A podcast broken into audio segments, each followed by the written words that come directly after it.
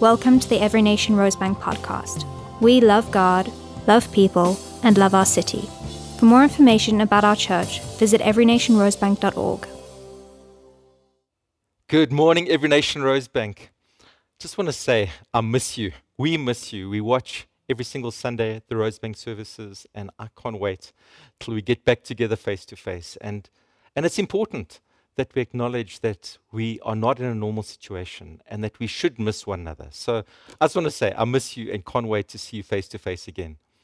Also, before I go into the word, I want to say something about your leaders, about Pastor Sai and Lindy and, and all the leaders here in Rosebank.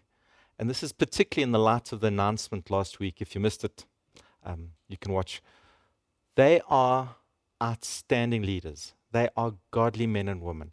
They serve with the fear of God and they serve with, with love and humility. And I just want to say that I travel around South Africa. I know so many churches. And here in Rosebank, you're in a great place because you are with outstanding, incredible leaders. So, we are in a series, an incredible series, looking at God, looking at the names of God, looking at men and women who, who had encounters with God, and, and from that encounter, realized something about God, a, a revelation, an aspect of Him, a name of God. And last week, Pastor Cheesy did an amazing job just speaking about Jehovah Shalom or Yahweh Shalom, the God of peace. And if you missed it, please get it. Please watch it out of uh, Judges chapter 6. And today we're going to look at El Roi. He is the God who sees. So won't you join me, please, in Genesis chapter 16. And I want to give credit to William Mill and a couple of other people, Laura Copley. They've prepared this sermon series for the whole of every nation worldwide. And uh, so some of what we've done here today, some of what you hear from me today, is from them. Now, the framing of this story is Abraham has heard the call of God and he's faithfully responded and he's come to the promised land. Then there's a drought and they go down to Egypt and that didn't work out so good and wasn't great the way Abraham responded. Then they come back and you have that moment with Lot and Lot and him separate. Then he rescues Lot. And then in Genesis chapter 15, God reaffirms his promise to Abraham. And he promises him the land and he promises him offspring and children and, and a nation. And then we pick up the story in Genesis chapter 16. Now, this story is similar to Abraham's story when he goes down to Egypt. It's a story of, of Abraham and Sarah wavering in their faith, in them not being strong, not being as strong as they should be in holding fast to God's word and God's promises. So they act in, in, in ways to try and make God's promises happen faster instead of trusting in Him. Not only is this a story of Abraham and Sarah's unfaithfulness, it's a story of God's incredible love, goodness, and faithfulness to Abraham, Sarah, despite what they did, and to Hagar, the servant girl, slave girl from Egypt, who's a complete outsider, but we see God's goodness and His love and His mercy being poured out to her. And this is our God who we serve. He sees those of us who are desperate, He sees those of us who are hard pressed, He sees those of us who are against the wall. And I want you to know today, He sees you. He sees your need. He sees your heart. He sees your heartache and He sees your crisis, and He's not ignoring you. So let's go to, to Genesis chapter 16 beautiful passage of scripture. Now, Sarah, Abraham's wife, had borne him no children. She had a female servant whose name was Hagar. And Sarah said to Abraham, Behold, now the Lord has prevented me from bearing children. Never a good idea to blame God. Go into my servant. It may be that I shall obtain children by her. And Abraham listened to the voice of Sarah. So after Sarah had lived, sorry, so after Abraham had lived 10 years in the land of Canaan, Sarah, Abraham's wife, took Hagar the Egyptian, her servant, and gave her to Abraham her husband as a wife. And he went into Hagar, and she conceived. And when she saw that she had conceived, she looked with contempt on her mistress. And Sarah said to Abraham, May the wrong done to me be upon you. I gave my servant to your embrace and when she saw that she had conceived, she looked on me with contempt. May the Lord judge between you and me. And Abraham said to Sarah, Behold, your servant is in your power. Do to her as you please. She was actually his wife, but anyway. Then Sarah dealt harshly with her, and she fled from her. And the angel of the Lord found her by the spring of water in the wilderness, the spring on the way to Shur. And he said, Hagar, servant of Sarah, where have you come from? And where are you going? And she said, I am fleeing from my mistress Sarah. And the angel of the Lord said to her, Return to your mistress and submit to her. The angel of the Lord also said to her, I will surely multiply your offspring, so that they cannot be numbered for a multitude. And the angel said, Behold, you are pregnant, and you shall bear a son, and you shall call his name Ishmael, because the Lord has listened to your affliction. Ishmael literally means the God who hears. He shall be a wild donkey of a man, his hand against everyone, and everyone's hand against him. And he shall dwell over against all his kinsmen. So she called the name of the Lord who spoke to her and said, You are the God of the seeing. For she said, Truly, here I have seen him who looks after me. Therefore, the well was called Beer Lahai Roi. It lies between Kadesh and Bered. And Hagar bore Abraham a son. And Abraham called the name of his son, whom Hagar bore Ishmael. Abraham was 86 years old when Hagar bore Ishmael to Abraham. What does this story mean? And where does it fit in? It seems to be like a dead end. It's Abraham, Isaac, and Jacob. It's not Abraham and Ishmael. When we look at, at the story of Hagar, or we look at the references to Hagar in, in Galatians chapter 6, talks about Hagar that um, she's an allegory and a powerful one, but a pretty negative one on Hagar. And uh, growing up, I used to read cartoons called Hagar the Horrible. But understand this Hagar is not a sermon illustration. Hagar is a real person, flesh and blood, emotions. And God's dealings with her as the God who sees should speak to our heart and minister to us deeply. Her name means foreigner or stranger, and can also be translated as meaning flat. And all of us outside of God are foreigners. All of us outside of God are strangers. All of us are, are on the run. But in God, in the God who sees, in El Roi, we find our place. We find our place of peace and blessing and prosperity. God's dealings with Hagar are incredible. They are gracious, they are kind, they are loving, they are beautiful.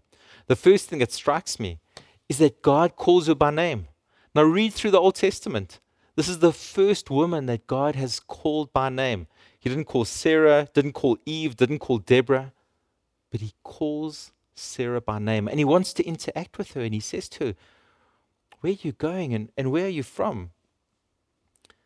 This Egyptian servant girl is getting the same one to one attention as Abraham. And it's nothing like she's ever experienced. Having been raised in Egypt, she's stunned. She's stunned that God has noticed her. In the Egyptian worldview, in the Egyptian mind, if you're a slave girl, you're nothing. To, to be heard from God, you have to be a priest. Furthermore, you have to be someone, you have to bring someone, you have to sacrifice to your God, you have to flatter your God, you have to, you have to make something happen. But our God, El Roi, He comes to us. He breaks through into our lives. We don't work our way up to Him. He comes and He breaks through to us. Hagar's response is amazing. Her, hearing God call her name, she responds and she gives God a name. And this is utterly unique in Scripture. There's no other example that I'm aware of. Hagar becomes the first, man or woman, in the whole Bible to give God a name. And she calls him El Roi, the God who sees me. And this underscores what this whole passage is about. It's about how we look, how we see, it's about the vision that we have of ourselves, of our circumstance, and above all, of God. So, the story starts with a wrong vision. It then moves on to a God vision. And then lastly, it talks about the results of having a fresh vision. So, the wrong vision starts with Sarah. Her eyes are locked on one thing, and that is her success as a mother, on her womb. Her culture said that a woman's worth was in bringing forth children. This was a sign that you were legitimate. This was a sign that you were approved by God. We've now swung to the complete other side. Now, for a woman, there's immense pressure for her to be in the workplace and to be highly successful there, whereas before it was whether you were a mother or not. The truth is, whether you're a man or a woman, it's not in your children, it's not in your career, it's not in your finances, it's not in your looks. Our identity, our purpose, our value is found in God. And, and Sarah makes this mistake, and she's, she's under pressure. And she's got the added pressure of the promises to her husband, although there was never, until this stage, later on there was, until this stage, there was never a word saying that the children would be through her. So she's been waiting. It's 10 years, 120 months, month after month, disappointment, heartache. And eventually, she's a broken woman. And so this becomes a bit of a ancient handmaid's, handmaiden's tale. And uh, the Code of Hammurabi talks about this, and, and we know that Rachel and Leah did this. But it was practice for a woman, if she couldn't bring forth a child, that what she'd do is she'd take, he, take, take her servant girl, take her maid servant, and say, if you would take this as a surrogate, that child will be mine. And um, we need to understand not everything in the Bible is God's plan. There's a whole lot of crazy, there's a whole lot of sin, there's a whole lot of bad stuff in the Bible. And this is another example because polygamy, multiple wives, never, never, never works out well in Scripture. So Sarah's broken down. And this is her attempt through polygamy, through her coming up with a scheme for her to attain motherhood. Once the second wife, Hagar, becomes pregnant, she looks with contempt upon Sarah. The Hebrew literally means that Sarah became light worth in Hagar's eyes. She now has everything that she wanted. She is desired. She is married. She has a child. And so she starts to despise her mistress. She starts to despise Sarah. And it's striking the contrast. Sarah is old, rich, free, barren, but the covenant insider. Hagar is young, poor, fertile, she's in bondage, but she's the, she's the outsider. But both of their eyes are exactly the same. They are finding their worth in the womb, they are finding their worth in their ability to be mothers. Both of them had their eyes on the same place, and the result wasn't pretty. Sarah flips out, Abraham chickens out, and literally says, Do with her what you want.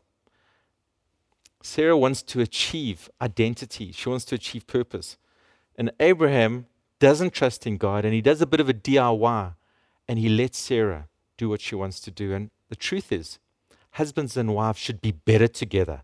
They should be stronger. They should be iron sharpening iron. And I pray in your marriages and in your relationships, and if you're a single person with your brothers and sisters in Christ, that you are better together, that you are challenging one another, you are calling one another up, you are praying, you're not like Abraham and Sarah, who actually result in, in worse situations, sin and compromise.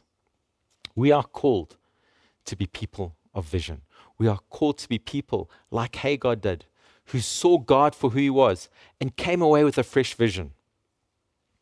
Helen Keller, an incredible woman who is an author, a disability rights activist, advocate, sorry, a political activist, and a lecturer at two years old, she became desperately ill, and she was left both deaf and blind. And yet she did so much with her life. And she made an incredible statement. She said this The only thing worse than being blind is having sight but no vision. And I pray today that God would restore vision to your heart, vision for your life, vision for your life in the light of God's eyes on you. And above all, that He would restore your vision of who God is, the one who sees you, the one who loves you. Now, we're not told about the details of Sarah's sins of commission and Abraham's sins of omission, but it forces a pregnant woman to flee into the desert. And she goes 200 kilometers south, and she from Hebron all the way down to a region called Shur, this is as forbidding as it gets. It's walls of sand, sand dune, and rock. The place literally means the wall. And she gets to a place where she's come backs to the wall. She's come to a place where she can go no farther. And she she has nothing. And she has no husband, no one looking after her, no one seeing her, no one to hear her cry. But someone does see her, and someone gives her water, and more than water, someone calls her by name and promises her a son. You know, to be deeply misunderstood is devastating. To be completely overlooked is just heartbreaking. To be unseen is just the worst. And, and we've all had moments where people have completely misunderstood us, misrepresented us, or just despised us. We all have a desire to be seen and loved and known. And the Lord sees her. The Lord loves her. And He understands her predicament. I love what Tim Keller said To be loved but not known is comforting but superficial. To be known and not loved is our greatest fear. But to be fully known and truly loved is a lot like being loved by God. It is what we need more than anything else. It liberates us from pretense, it humbles us out of our self righteousness, and it fortifies us for any difficulty that life can throw, throw at us. To be known and to be loved. And this is what, what Hagar experiences. She experiences that God knows her, God loves her, God sees her. She's flawed, she's blown away. So every, every blow that Sarah is inflicted, every blind eye that, that Abraham has turned, every injustice that she suffered, we don't know how she became a slave. The God of the universe, the God of Abraham, saw it all. God cares for those of us who feel on the outside. And He cares for us when we cry. And He sees our tears. And He sees your heartache. He is the God who sees. And He doesn't just see, He steps in and He speaks to our hearts. And He's speaking to your heart today. In a world where people are written off, in a world where people are just numbers, in a world where we are valued according to what we can give, in a world where there's this cancel culture of, of people are dead to us, I'm reminded of the scripture that says, His eyes on the sparrow, and I know He watches over me. So the Lord promises her the same blessing, much the same blessing as Abraham, that she will have offspring and that they will be great and there'll be a multitude she is seen. And, she's, and she knows that she's seen. And she sees him. This angel of the Lord is a theophany. It's a pre incarnate Christ. It's God Himself. She has met with Christ, the lover of her soul. And this changes everything. And this changes her. And then she's told to return. She's told to go back to her husband. How can she? She's right on the border of, of getting into Egypt. She's gone way down south. I believe, and scripture suggests this, the only reason why she could do this is that she's got a new vision of God. And she understands that God is for her and God is with her. And He's not going to say things to her that, that are for harm. God is saying to her, Go back. Go back to your husband, and I will bless you and I will prosper you. And so she's not a slave girl anymore in her mind. She's not just a bearer of children for someone. Her worth is not in upending her mistress but she has found worth in being loved by God and being seen by God, the great El Roi, the God who sees. Getting a vision from God changes everything. Changes our pain, it changes our suffering, and it changes what God asks of us. And it gives us strength and hope, and it fortifies us to do the things that God has asked us to do. She's a woman that is noticed by God, heard by God, found by God, protected by God, given drink by God. Her son is named by God. And both she and her son are given great promises. And as she keeps her eyes on El Roi, grace comes, strength comes, and she's able to do what she needs to do. You know, Jesus spoke to another woman. It was the woman caught in adultery. And he protects her against these, these men that would stone her and he gives her a new perspective on God. But at the end, he says to her, Go and sin no more.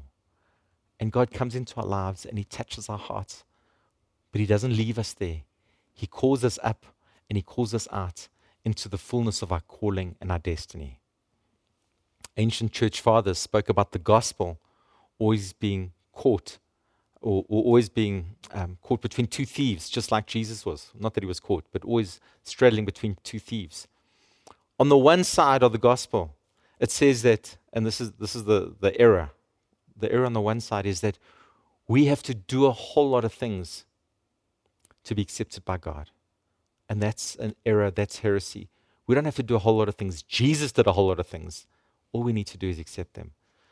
But the other, the other error is the one that if Jesus has come into our lives, no change is necessary. There doesn't have to be change. The reality is, if Jesus has come into our lives, not through our works, but through the work of Christ, if Jesus has come into our lives, change should come like a mustard seed growing. And so Jesus calls, or the Lord, the angel of the Lord, calls Hagar to go back to her mistress, calls this woman caught in adultery to sin no more. And God coming into our lives in his love for us, he calls us up and he calls us out to not stay as we are. And if we just think that being loved by God means that he just accepts us, we've only got half the story. The other half is he accepts us, but he wants us to walk in the fullness of who we are called to be, walking in his image, being transformed into his likeness, walking in the fullness of our purpose and destiny. So, won't you allow God to speak to you? the fullness of what He has for your life. So interesting. He encountered her at a well. And read through the Old Testament time and time again. In this case, it was Beer Lahai Roi. Time and time again, we see moments of love that were all at the well. First one that comes to mind is, is Rebecca is proposed to at a well.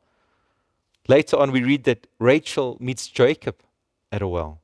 Zipporah meets Moses at a well. Could it be that Hagar too is encountering her true husband, Jesus, the lover of her soul? We can't help think of another outcast woman, the Samaritan woman, who encountered Jesus unexpectedly at a well. And he told her, he could give her more than water, but that he could give her living water. And he knew her and he loved her. And her life was changed. And she went out and she told everybody. And revival came to that village because of her encounter with God and her responding to the one who had seen her, to the one who had known her and understood her. Friends, we are all Hagars. We are all backs to the wall at some time in our life. We're all outsiders. We all feel unloved or unknown or unappreciated to some extent. The reality is, you'll never get all the thanks, all the praise, all the appreciation from man that you deserve. But we serve El Roi, the God who sees us, the God who knows us and loves us. And that just blows my mind. He sees my faults, He sees my flaws, and yet He loves. And He sends His Son to die for us, that we might live life and live life abundantly. There's a crazy story Walker Percy's novel, The Moviegoer. It's about a movie addict who believes that a person is nothing until he's been on screen or he's met somebody on screen. And one night he bumps into an actor, William Holden, and Holden asks him for a light, and so he lights up his cigarette. And after that, this moviegoer, in the book it says, he felt like he'd won a title to existence. He felt like now he was legitimate. Now he was a citizen. Now he and Holden were like two men of the world. And he walked down the street, shedding his light. Now everyone is aware of him. What is it in you that you are striving for to make you feel legitimate, to make you feel important? Is it your career? Is it your Instagram likes? Is it your kids? Is it your finances? What are your eyes locked onto?